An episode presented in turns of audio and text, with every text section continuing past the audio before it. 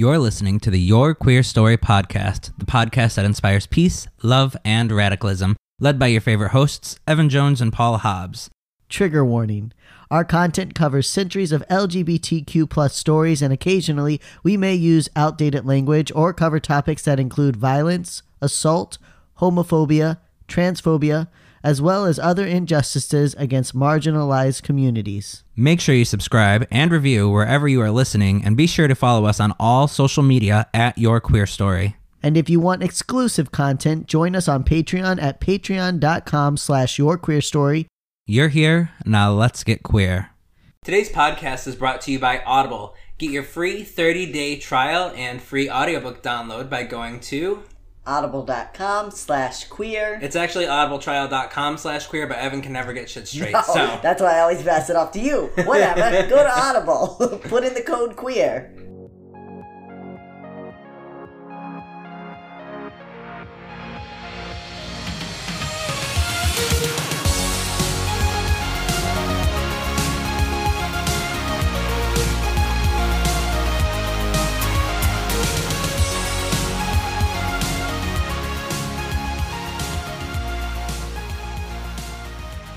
Welcome back, Queertions. Today we're continuing our story about the Marquis de Sade. But if you haven't listened to the first episode, then this one might be a little hard to follow, so I recommend going back and taking a listen to that episode before you continue. That's right. Two parters are the best. Also, this episode is brought to you by Audible, but it's also brought to you by our Patreons. And we just want to say thank you to you guys for uh, going on our Patreon's page, subscribing. We've got a lot of exclusive footage there for you. We've got videos on current topics. We've got challenges. We've got all pictures, all kinds of stuff is up there. So you can go and you can subscribe for $1, $3, $5, or $20. You can do a month, six months, a year, anything. Every little bit helps. And you help us continue to do this podcast comfortably because without you, we spend a lot of money on this Exactly. thing. also, we've been able to do a lot of like face to face meetups in the area because we take this money and we also put it into that. Yep. You know, and we were at Worcester Pride last week. And of course, uh, you know, donations from Patreon is what helped us be able to have a booth there. So uh, we want to do more stuff like that at more prides in the future. So again, every little bit helps. So thank you so much to those of you who have gone to our Patreon. You can go to patreon.com slash your queer story and you can subscribe. And you know the beautiful thing is, everyone thinks I made everything slash your queer story to keep it brand recognizable, and I really did it so Evan could actually know what he was talking about. That is true. That is Because otherwise, it's just a mess. And I am grateful for that because I wouldn't know where the hell we were going. I still can't log into our Gmail account properly. But I try. Every time I'm messaging Paul, I'm like, wait, what's the password again? It's been the same since day one. But but yeah. Anyways, so yeah, and remember you can check us out on all. So speaking of our brand, you can check us out on all forms of social media: Facebook, Twitter, Tumblr, Pinterest, um, Instagram, all YouTube. Did you say YouTube? YouTube. You can find us on YouTube with our, some of our videos now, all at Your Queer Story, uh, all at slash or at Your Queer Story. Absolutely. Um, and again, we have our special guest, Katie Hoffman. Glad to be back. Yes. Remember, Katie is an aspiring sexual educator and also a member of the BDSM community and a fan of the Marquis de Sade who has read all of his works. And so, a good, most of his work. She always says Most of most of his work. She didn't read the works that were burned. And you know what? A real fan would have. Yeah, that extra mile. exactly. But yeah, so she's a good voice here. And um, today we're going to be, speaking of it, we're going to be talking about his works specifically. So a little bit about the rest of his story, but mostly about his his um, his literature. Um, all right. All right. Before we dive back into the story, we want to state a trigger war- a trigger warning. This story will talk about rape, assault, bondage, BDSM, kink, and more. We are not applauding the Marquis de Sade, but we do think his work has been influential for the kink community, and we believe discussions around bedroom play and sexual fantasies are important, so we've taken on this very controversial figure. But remember, you don't have to listen if you don't want to. If you're in the mood for something light, lighter, ugh. if you're in the mood for something lighter, then check out our episode on David and Jonathan, or hop over to our website and read a few of our blogs. You can even subscribe to our Patreon for just time. one to three dollars a month, and check out our exclusive videos. For those of you still listening, though, let's get weird. Yeah. Come to this the fatal hour, where at last from the eyes of the deluded man the scales must fall away, and be shown the cruel picture of his errors and his vices. Say, my son, do you not repent the host of sins unto which you were led by weakness and human frailty? Yes, my friend, I do repent. Rejoice then at these pangs of remorse. During the brief space remaining to you, profit therefrom to obtain heaven's general absolution for your sins, and be mindful of it. Only through the mediation of the most holy sacrament of penance will you be granted it by the eternal. I do not understand you any more than you have understood me. Eh? I told you that I had repented. I heard you say it. Yes, but without understanding it. My interpretation. Hold, I shall give you mine. By nature created, created with very keen tastes, with very strong passions, placed on this earth for the sole purpose of yielding to them and satisfying them. And these effects of my creation being naught but necessities directly relating to nature's fundamental designs, or, if you prefer, not for in accordance with her laws. I repent not having acknowledged her omnipotence as fully as I might have done. I am only sorry for the modest use I have made of the faculties, criminal in your view, perfectly ordinary in mine, she gave me to serve her. I did sometimes resist her. I repent it. Misled by your absurd doctrines, with them of four arms, I mindlessly challenged the desires instilled in me by a much diviner inspiration, and thereof I do repent. I only plucked an occasional flower, when I might have gathered an ample harvest of fruit. Such are just grounds for the regrets I have. Do me the honor of considering me incapable of harboring any others. The excerpt we just read was from the 1782 writing Dialogue Between a Priest and a Dying Man, authored by the Marquis de Sade. And it's something I really recommend reading. Um, and it's full. It's literally, um, like we said in the last episode, about a 15 minute read. Yeah. It's not very long, um, but I've been an atheist my whole life, and reading that, it kind of um, gave me like a more in depth view of things that I had never even thought of as an atheist, I always just said, "Yeah, I'm an atheist." Like that's it. But this yeah. actually gave me like some background and like some thought and like some things to think about and consider. Oh yeah. I actually think it's interesting that I am not an atheist, mm-hmm. but I agree. Like I think that the Marquis' view of God is just different. Like it seems to me that he has an idea of a higher something Higher like nature with mm-hmm. a capital N is what he worships and I think that because I I don't know like I agree with what a lot of what he said you know mm-hmm. like I was created this way to be this way yeah know? so I think that yeah. yeah. Well, I mean, you don't know. He could have called himself an atheist because he just didn't believe in a God, or he could have called himself an atheist because the belief in a God, he was only allowed to if he didn't proclaim to believe in the Christian God, right. then he was an atheist. Well, he even later in the thing goes to say, "Well, what am I supposed to believe in your God? Am I right. supposed to believe in um, this religion's God? Am I supposed to believe believe in this idol that these people mm-hmm. pray to? Yeah. What am I supposed to believe in? Mm-hmm. Why is yours right? Yeah. Right." Well, for me, like uh, I have some kind of understanding of a higher power. It, has been helpful in my recovery, mm-hmm. but I, I don't know if I would go as far to say it's nature the way that the the Marquis does, but the reason that I identify as an atheist is because if I say that I believe in a God, then people assume that I believe in this this being in the heavens, which I absolutely do not believe.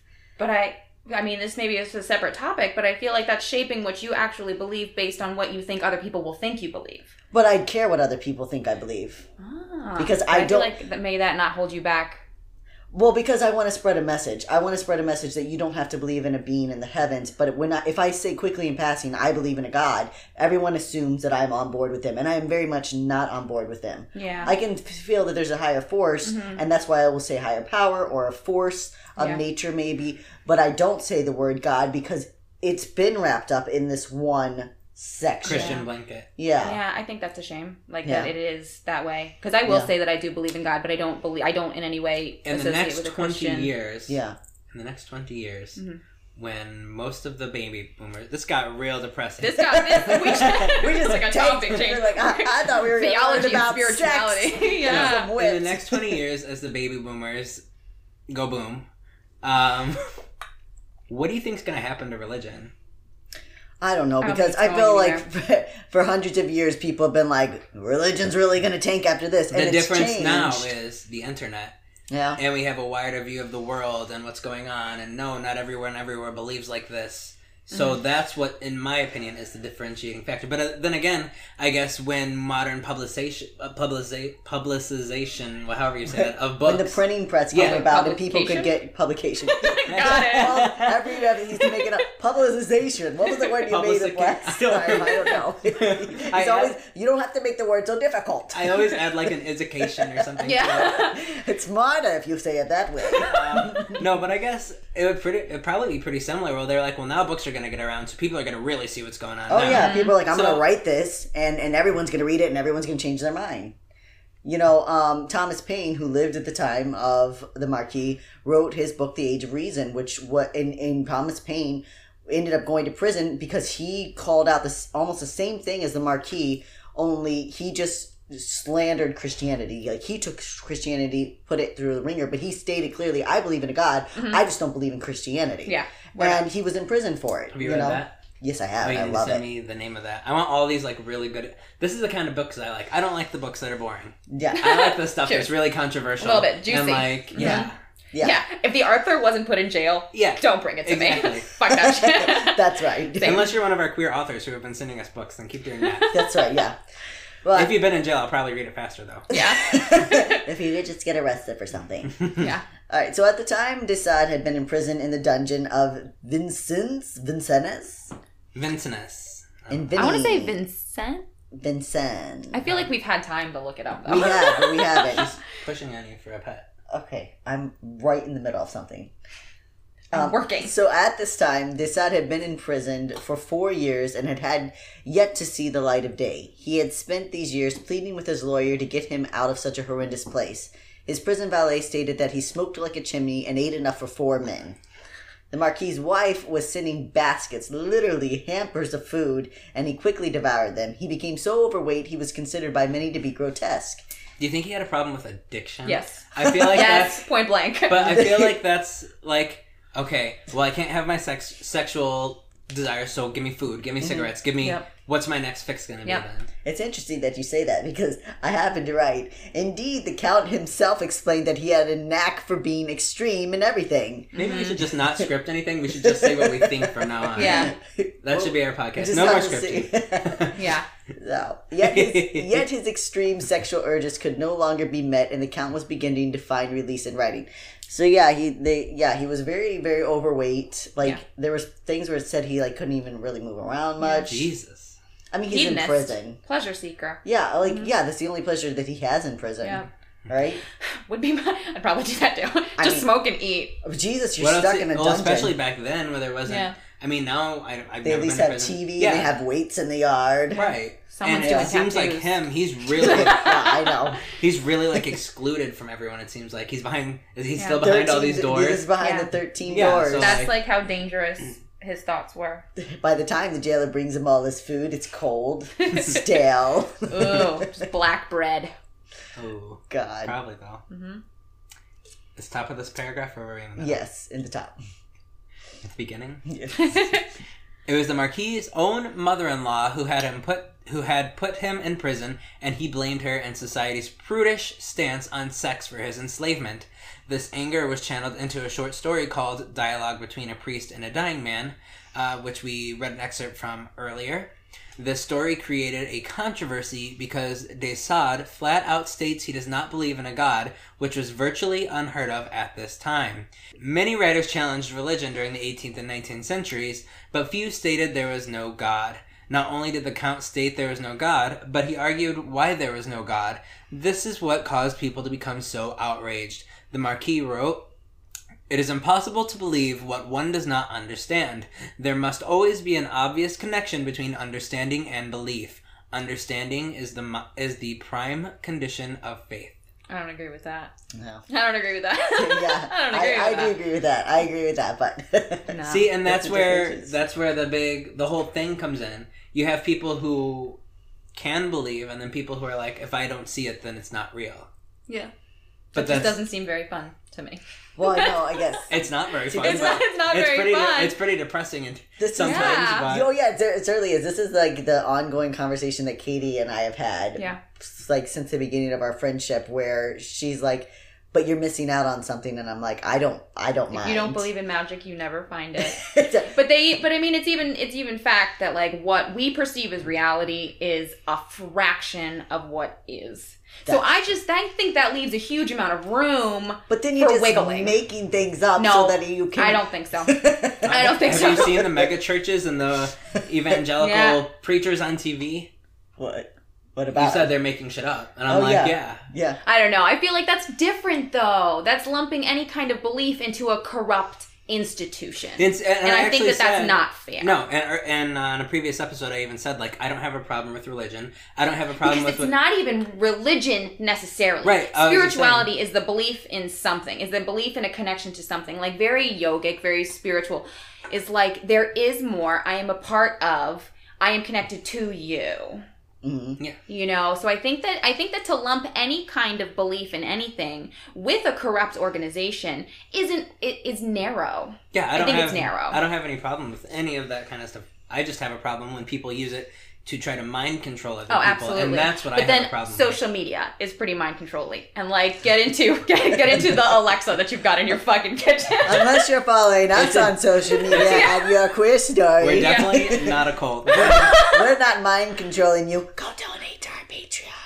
yeah. Imagine if we just every music we put in it's like, that's like in there in reverse. Donates to the Patreon. okay, all right. We got to get out of the religion because people did not come here for This religion. This was such a huge part of his whole philosophy, though. This is Yeah. a reoccurring theme in his writings. Well, I don't want him representing the atheist. He is he, he's he's, He he's representing. He is representing because then it is. It also ties to his like what morals quote Mm-hmm. society's morals are tied to Christian beliefs. Mm-hmm. Hey guys, we just wanted to give a special shout out to Patreon sponsor Michael Finn Lange. Check out his book titled The Knight's Wishing Well today on Amazon. Again, that's The Knight's Wishing Well. And you can find that on Amazon. They are me. I shouldn't hurt you.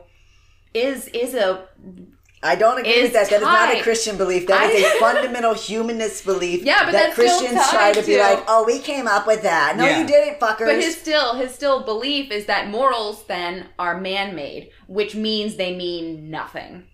It's a made, which actually, I mean, philosophically, if you think about it, it's all the boundaries that we create are man made boundaries that we created. That's true. That's true. But we created them for a purpose, and I don't. And I think the purpose is not man-made. I think that's our. I think that's in us it's to oh, to preserve. The, No, no, I think it's, a in us to preserve the human race. Yeah. Right. Cavemen we are surviving. Cavemen didn't have Christianity, and No, and but they- that's still no. I'm but that's a that's a connection that we sense that we have to each other. Yeah. That's not a religious thing. That's a spiritual thing. We have a connection to each other. I think I just no. I just think that's a human thing. That's just that's our biology. Yeah, but human That's a biological thing.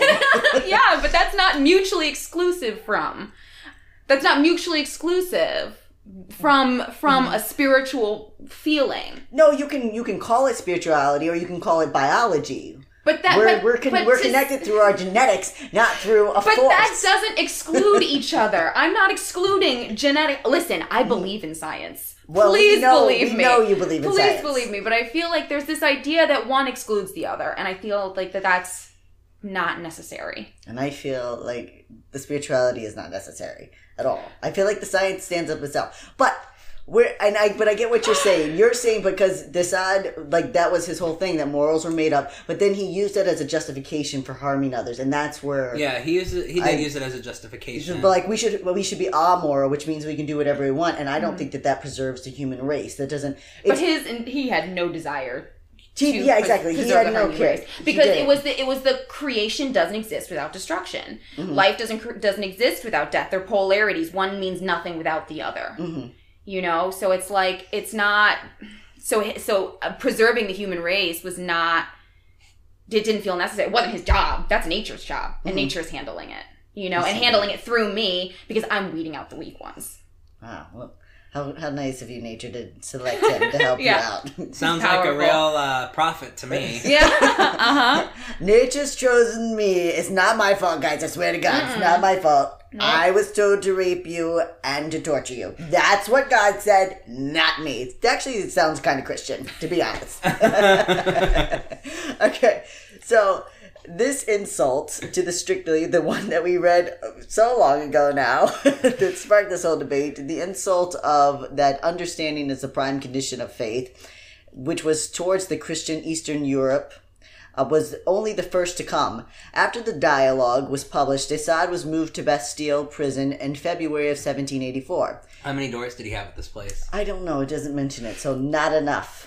This location was a notoriously awful prison that would later incite crowds to riot. Yet the Count's creativity was blossoming, and later that year he would complete his most violent work. Well, wouldn't really complete it, but he would write his most violent work, 120 Days of Sodom.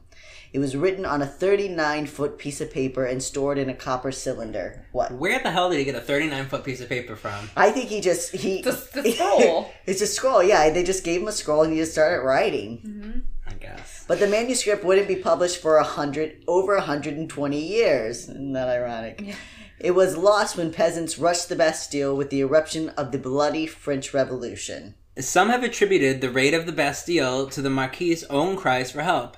In mid July, the Count called out a window to those pres- protesting out front They are massacring the prisoners! You must come and free them! What is he? Is he singing? the massacring the Well, no, prisoners. he, he has to like yell it because he can't get to the window because he's so big at this point. Thanks for a little reen- bit hoarse. Thanks for reenacting that for them. They're massacring the prisoners. You must come and free them. he was immediately transferred to an insane asylum in Charenton and would stay there for the next three years. But just days after his cry, Bastille was destroyed in the peasant revolt. Peasants' revolt.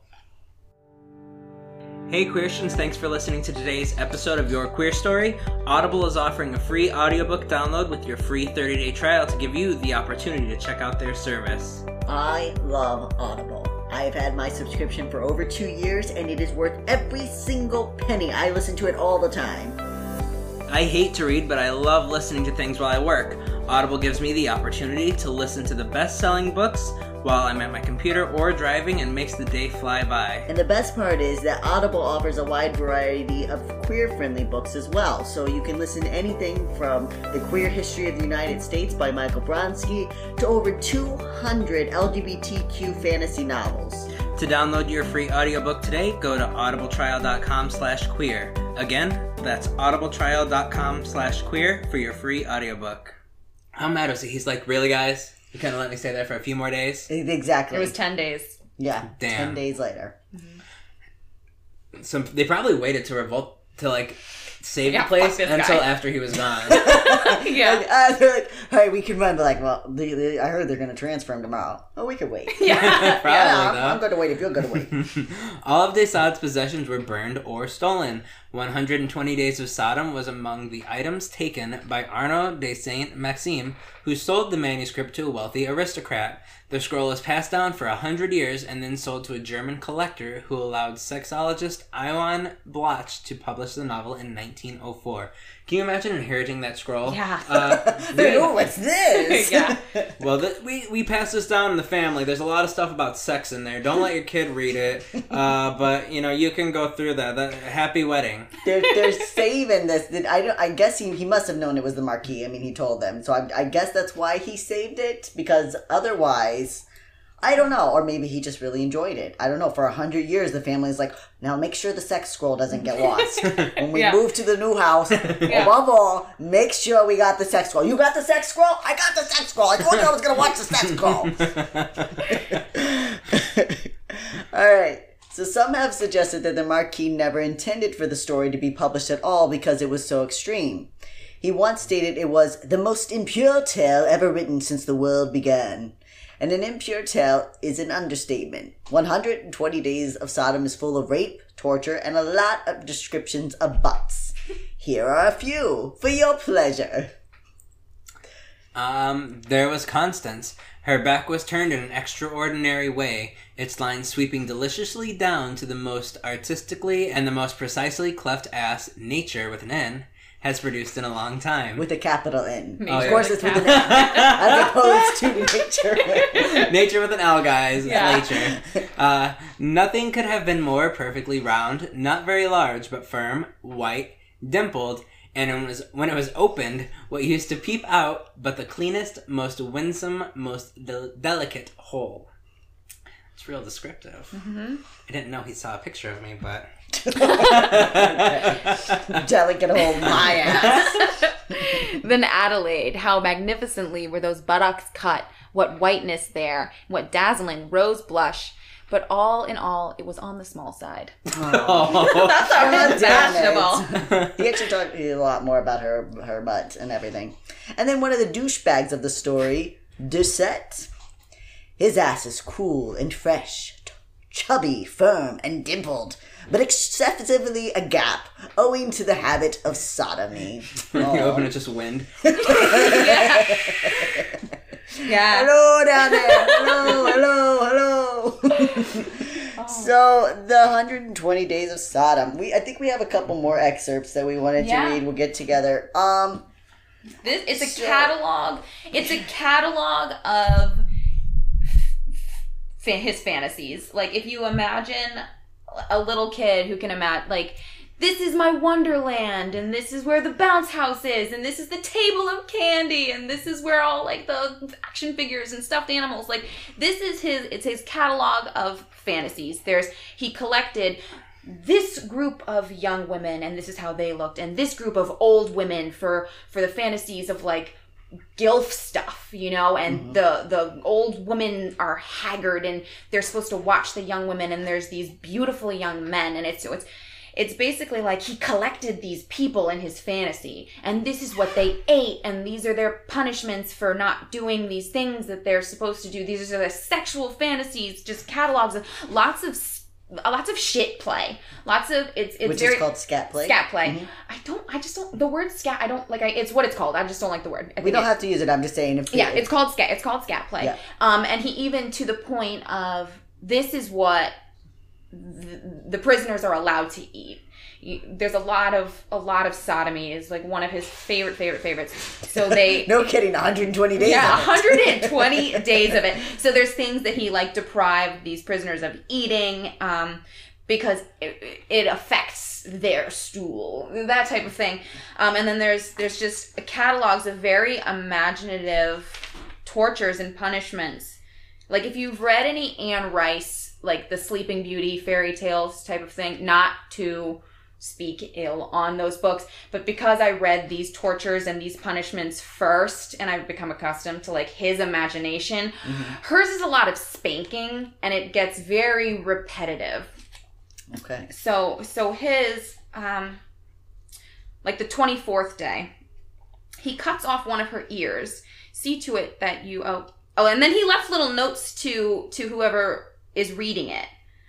He cuts off her ears. He slits her lips and nostrils. Having sucked and bitten it, he pierces her tongue with a hot iron. Like it's very it's very violent. It's almost like it is almost like he's a child. He's dissecting these people. Mhm. You know, um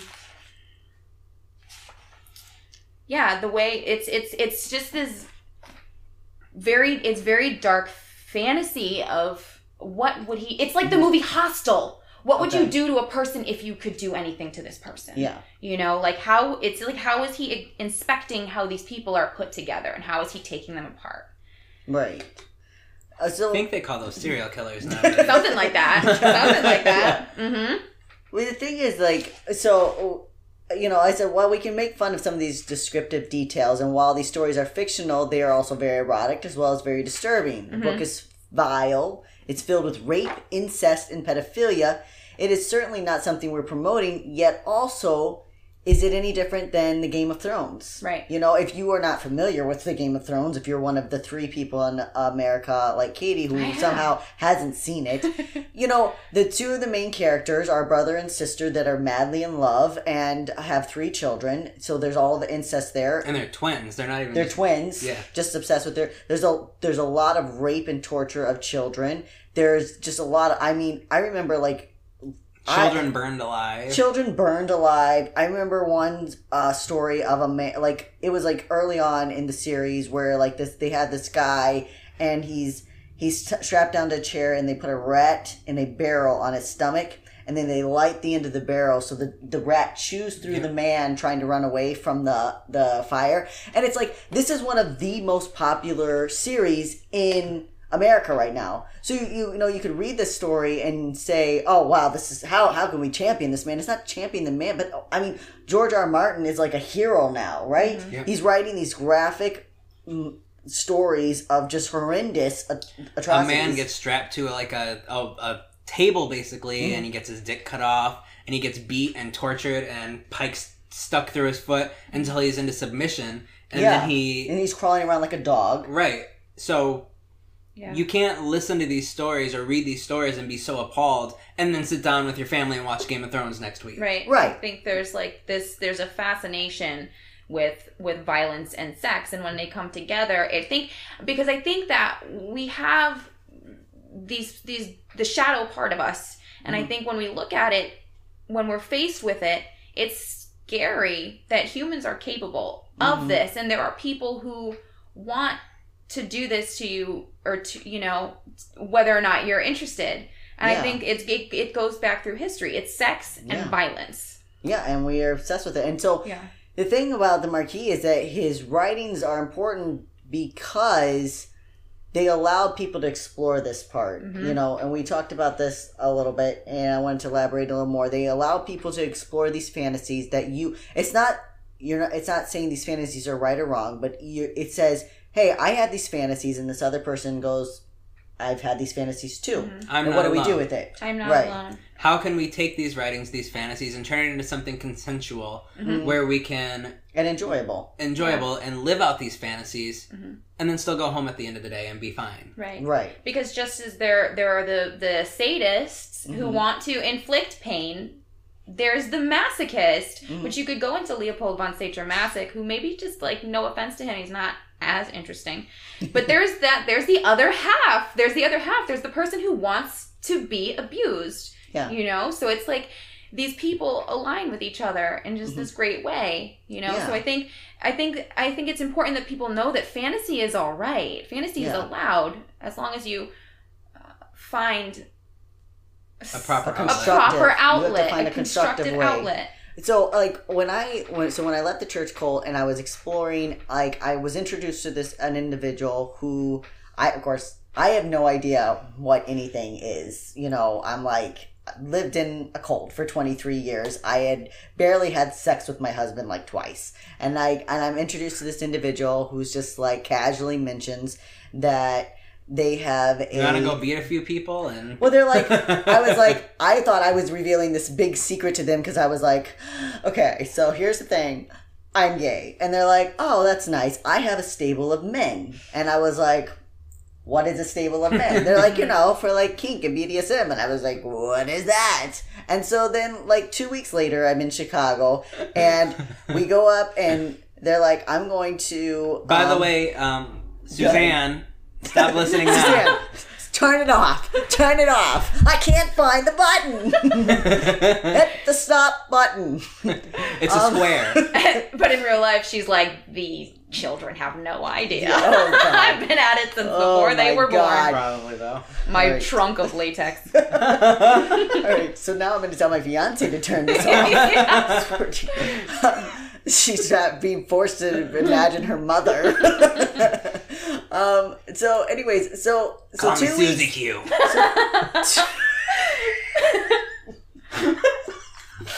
Okay.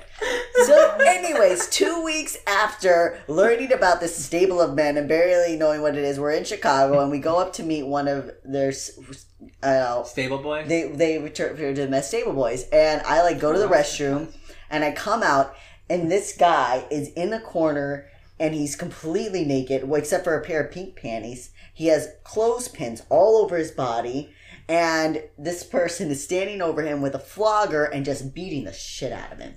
and you were like, "Fuck." And I'm like, I'm like, I'm only half a glass of wine in, so I'm gonna need a box. This was far before I I'm got pretty sure that book that I've been reading for the past 23 years says that this is I really like, not what the hell is happening? But this motherfucker on the ground was just enjoying the fuck out of it. I mean, he was loving it. And I was like, and so I was exposed to this world where, it was, and I was like, and I learned there was actually a very beautiful relationship between the Dom and the submissive. Like mm-hmm. each was fulfilling a need that they couldn't get. And most of these people were, were, were married individuals mm-hmm. that could not fill this need in their their marriage you know so it but it was a very it was a very respectful consensual relationship that filled the needs of two people that's what i'm mm-hmm. saying you know Most definitely. yeah and and so um the argument surrounding the marquis writing is not whether it is right but whether it should be censored and banned Censorship in queer history is a sore subject, as most benign love stories had been forbidden from public bookshelves and sold silently in underground markets.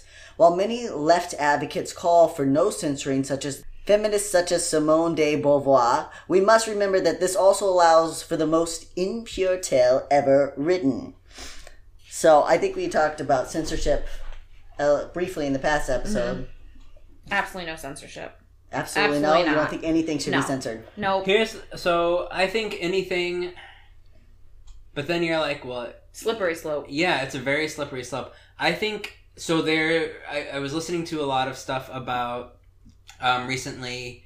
There were blueprints to print 3D, like you know the 3D printers that are going around. There was blueprints for a gun that were going around, and they got banned. The government was like, "You cannot, you absolutely cannot distribute blueprints for a gun." Mm-hmm. Like then anybody could just print a gun at their house. And I was listening to that, and it went back into how the government censored. They, there was this author who wrote books like how to kill people. Like he had these books that were. Read Abbie gay- Hoffman steal this book. I should read that. You should read that. But they wrote things how to kill people, how to hire a hitman, and they were like, you can't help someone commit a crime. So they like censored those. What do you think about that? No, I mean, some people don't necessarily need instruction, and I just don't think that a book about it is. I just think it's. I think it's slippery. The reason they got banned is someone committed a crime, hired someone to commit a crime, found that book, like they solved the crime, found that book in his possession, and found that he had followed like a very large percent of the steps in that book.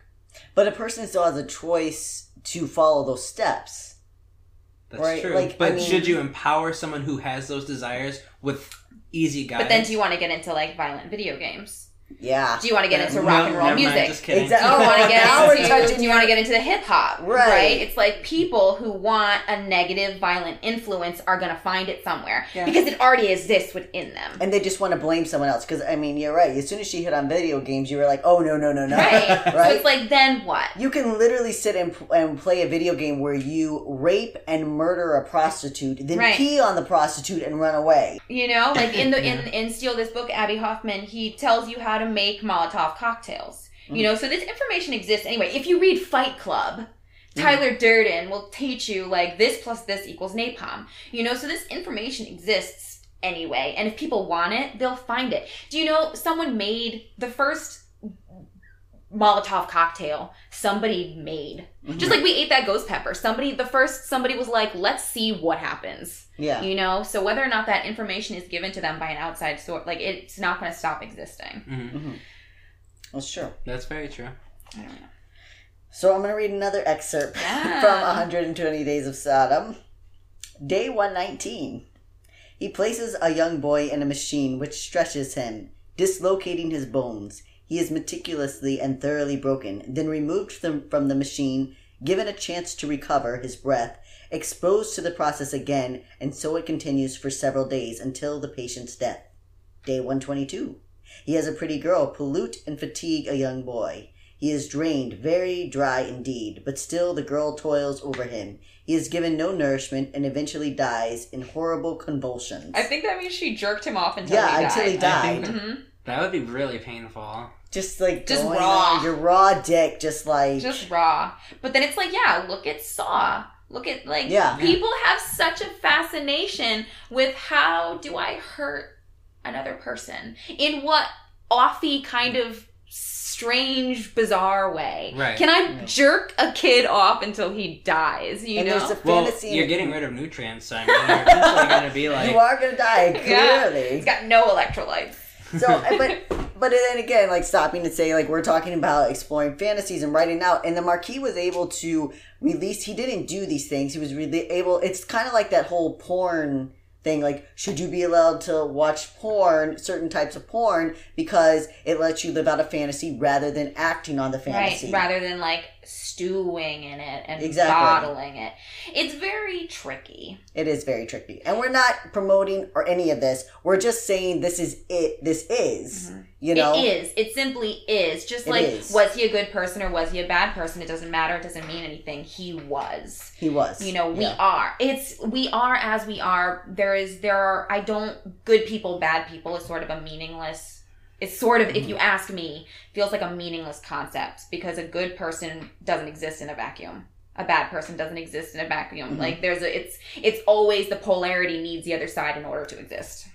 I think that the good it brings more. I think that the good helps us to exist longer. Yeah, because I mean, the good exists we have more people existing and it's i'm not, I'm not saying that the bad aren't there but you know in tests uh, done there's a um, there's a book called the origin of virtue written by matthew ridley and he talks about like where does virtue come from? Why are we virtuous? Why do we mm-hmm. have morals right? Mm-hmm. We talked about like we mm-hmm. don't need you know the the marquis said we didn't need morals. And he talks about studies that were done and about like the tit for tat society. And you and the people that were always the taker drove the society down. Absolutely. and the people that were always givers also didn't thrive. Yeah. But when you put them together, the society thrived. Not not encouraging anyone to be the taker because the taker loses in the end. Okay. So I definitely think that there are some good people, and like I can say that there are bad people. Everything Murderers, is balance. no, murderers are bad people. Rapists are bad people. hurting another human being is bad. But then what about sadists? Well, hurting another, but the but the sadist, if the sadist finds someone who wants to be harmed, then finds the masochist. But like I like I, mm-hmm. It's an it's a balance. Everything is about balance. But you could also argue that the sadist, though they though they are first feeding their own desire, is also helping someone. Like in, in my adventures in that realm, the sadist what was also looking out for desires that the masochist wanted, Mhm. and the, and if you were a proper dom or master, Mhm. then you were feeding. You know, you Yeah. were you were feeding their desires as well as your own. It Mhm. wasn't just about you. So I don't think that this person's being harmed in that situation. It on well, no, that's it actually that's like the the number one rule of BDSM. Like the law is do Uh-huh. no harm. right. But I'm saying in the scheme of nature, capital N, hmm it's creation and destruction. But on the Yeah. human nature, if you're harming someone intentionally, you're a bad person. It's it's very. I feel like it's so simple. is a Zodiac killer a bad person? Well, That's not what it is now. no, that's not. She's not saying that. That's not what you I'm saying. individual people. That's that's the idea. I understand your idea of creation destruction. Mhm. Ah, see, we got all philosophical. We got it's well. We're talking about a philosopher. You're talking about a philosopher, a very controversial philosopher Mm-hmm. who went to the dark side to talk about, you know, the dark side of philosophy. You Mm-hmm. know, it wasn't all rainbows and roses and you know Right. whatever. Right here. Yeah. While 120 Days of Sodom wouldn't be exposed to outrage the public for over a century, the Marquis was not done writing. In 1788, while still imprisoned in the insane asylum, the Count managed to distribute a book titled Crimes of Passion, a series of short stories. In seven, did he just like throw it out the window? he had it smuggled out by Mhm. people that were visiting him. So Oh. I don't know. It was weird because, like, on one hand, they're like he's locked behind thirteen doors, which at this point he wasn't. But they're like he's locked away. But then also his wife is sending him at hampers some of food. point, and at some point, I'm not sure if it was after this or before this. His his woman, That not his later. wife, had had divorced him. His That's woman, later, yeah. yeah, um, convinced the guards that she was family Mm-hmm. and like posted up with him. Yeah. And they were just, I guess, they were fine with it. Yeah, I guess I'm just letting everybody in the prison these are Mhm. those days. chilling. In 1790, the Marquis was released from prison as the as the commoners began to defeat the aristocrats and strike down the government and strike down government rule. De Sade's wife was finally through with him though mm. and asked for a separation. His sons were thoroughly disgusted with with their father and are and are the main reason most of his works were later lost. The newly freed count started his life anew. Yeah, well, just we, I mentioned it in, but yeah, his son, uh, I think his second son is the one who burned most of his works. Like, Yeah. did not want it out. Well, he probably was like, I don't want my name to be attached Yeah, to this he, in he any was sort of way. embarrassed. Yeah. So, but as always, the Marquis was a paradox in himself. While he called out his own class of the wealthy, and while he preached socialism and the abolition of property, he still insisted on keeping his castle and his land for himself. It's I'm fine if totally- I do A man of his we should principles. totally share, but also I'm going to keep this for me. Yeah. Another seeming contradiction was the Marquis' abhorrence of public slaughter. I thought this was really weird. The Yeah. French Revolution was rife with this, and it comes at a surprise as a surprise that a man who talks so much about violence in his books was so troubled by the open bloodshed. In 1792, he obtained a position as secretary and then president of a revolutionary section in Paris. Part of his job was condemning unworthy aristocrats to death. However, the Marquis could not bring himself to condone the murder of a family he felt were not deserving. In his resignation letter, he wrote, I consider myself obliged to leave the chair of the vice president. They wanted me to put a horrible, inhuman act to a vote, and I never would. So he's like writing about these graphic scenes of torture in 120 Days of Sodom, and then they're like, "All right, we just want you to sentence this uh, family to the guillotine," and he was Guillotine. like, he was "The like, guillotine." "Can't." It's like, "No, I'm not. I, that's that's Well, then it goes. that's inhuman." Yeah, well, Yeah. then it goes back to this is my fantasy. This isn't something I really want to see. right. Yeah. And yeah, I mean, it's just like, uh, and also it says that he was a coward. So maybe to him, he wants to see these, but maybe he doesn't want to be responsible. In Yeah. some, Do you think this? What do you think that in modern days the Marquis would be an incel? Hard to say. a what? Hard to incel. say. An incel is an invert is uh, what is it? An involuntary Involuntary celibate. involuntary celibate. Basically, they're guys that Tends sit on the computer. hateful. Yeah, they sit on the computer. They're very sexist. Mm-hmm. They're very like hateful towards women and talk and they like write out all these fantasies of what they would do to women, but they also never are with a woman. You know, they, they write about rape and torture and all this bullshit and oh, if I, if I saw a girl, I do this and this, but they never leave their fucking basement to do anything about it. So I wonder if like I don't know. But then it says he like lures these women to his house. So Yeah. And it, when he was younger, he had, but not by now he's been in prison for a while, and he wasn't. He was still like he started hooking up with prostitutes again, but it wasn't like before. It wasn't like in his younger days. It's hard to know. Like, I would love because there's no sort of writing on how he converses with people. Like, how does Yeah, he carry yeah. himself? You know, because it's. well, I mean, if he got big- elected as like a president, He's Exactly. got to have some sort of charm. He's got to have some kind of way with words. You know, part of me feels like he's super good at like pontificating. Yeah, You know, so there might be, and there's been a couple of times where I've been like, I see your point.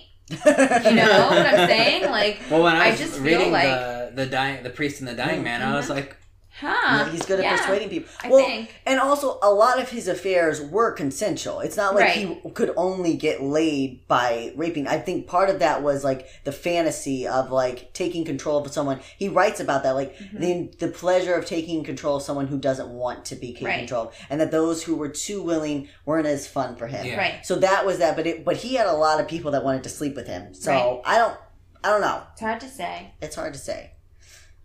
As a result of this step down, the, um, stepping down from his position um, As president. as president, the Marquis was imprisoned on charges of moderatis- moderatism. Moderatism, which just literally means Why is there an he's extra too S? moderate. I don't know. This is the one time where they added something that didn't need to be. Usually they just don't throw it in there. The, Mar- the Marquis was imprisoned on the charges of moderatism. He spent 375 days in jail and wrote in disgust about the revolutionaries. A lot of political writing. yeah, He got in a beef. He did a lot of like political beef writing, which is kind of fun to read. yeah. Like his insults on like politicians and stuff. Yeah. that sounds good.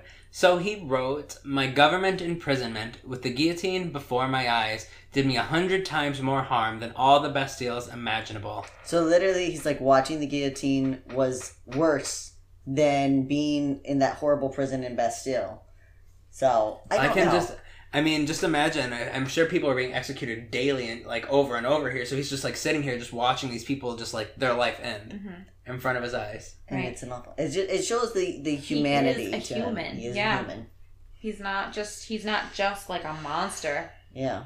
Well, in spite of the terror and death, de Sade had his first work officially published in 1771. It was called Justine, The Misfortunes of Virtue, and would go on to be his most well known piece to this day. His work became popular and began to circulate around all of Europe. In 1797, the Count published an extension of the novel, though only the Netherlands dared to openly sell it. Finally, the book was revived one last time in 1801 entitled The New Justine. This one included 100 erotic engravings and a continuation about Justine's sister Juliet. The two stories combined were over 4,000 pages and made up of 10 novels. Yeah. And this is your favorite book? This is one. This One of is your one of them. This is one I probably read the most of.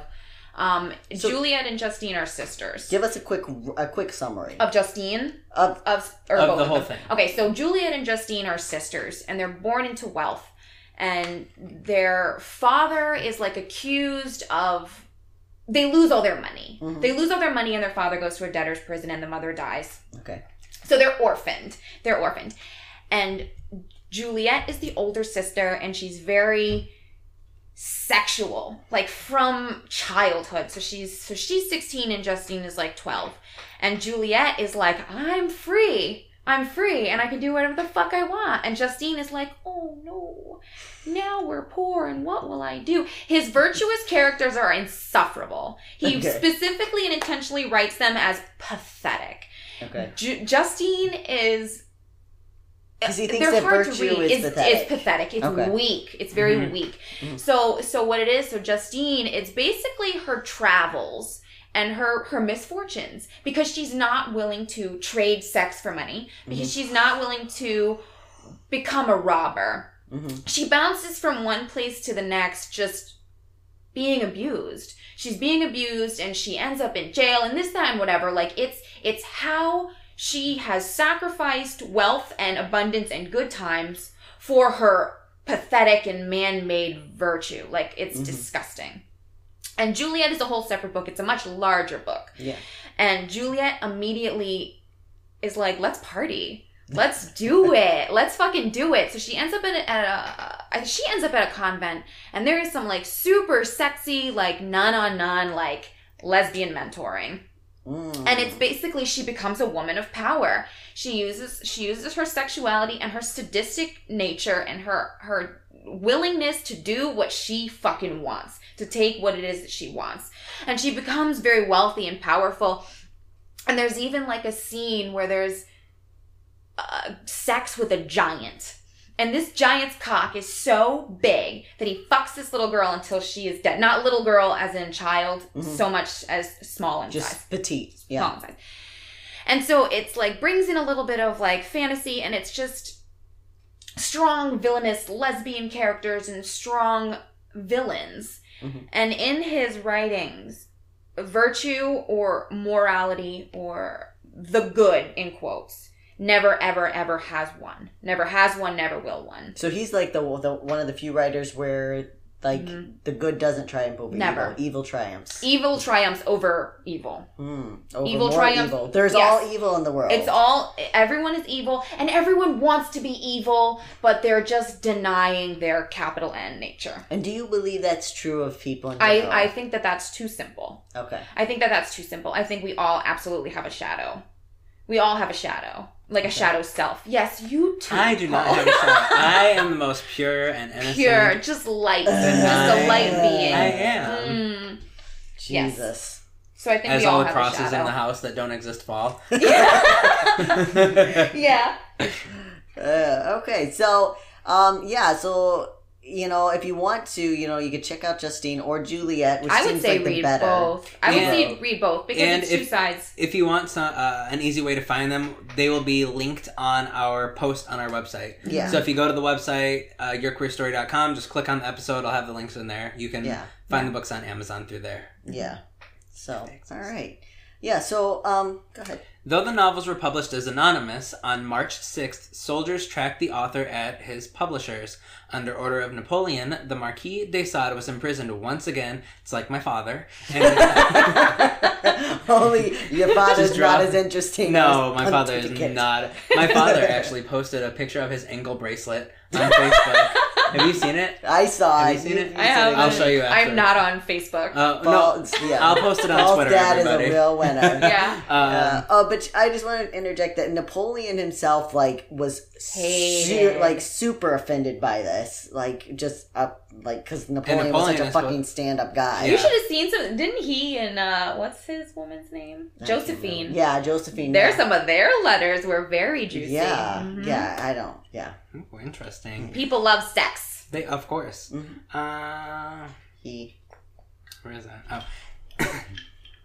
he devoted those years, the years he spent uh, the remainder of his life in prison, to writing the story The Days of Florbelle, also known as Nature Unveiled. While he intended to make it another 10 volume series, he never made it past the second book.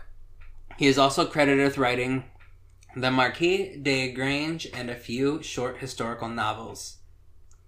So he spent his remaining days in Charenton, the prison, Charenton, the prison for the criminally insane. It seems that after time he quieted and became tired of fighting. He- Actually, interject here. Um, this is where Quills takes place. If you see Yes. the movie Quills, if you maybe have heard about it, it's Geoffrey Rush as Marquis de Sade. Kate Winslet is like a chambermaid. She's a laundry maid, and Joaquin Phoenix. Yes. I can never pronounce his name. Is the Abbe. yeah, You can. Uh, Michael Caine is super super evil. That's a good movie. yeah, the Quills. Quills. Yes, I've Mhm. seen it. It's it's a it's very interesting. It's a little sexy. oh, it's it's It's sexy. a little sexy. If you like, um, if you like weird sex, if you like watching dead people have sex, uh, watch it. it's only a dream, but it is like it's a very Quills. it's only a dream. It's a good movie. It's a good movie. You it's know, a good movie. It. Get yeah, yeah. So, um, so the Marquis, as he was in prison here, would write comedies for the other inmates that were turned into plays.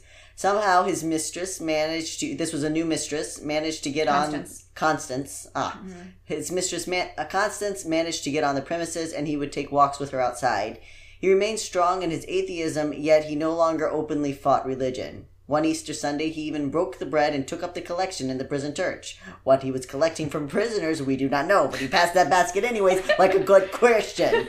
You got the hooch. Just pour a little bit in as the boy comes around. Exactly.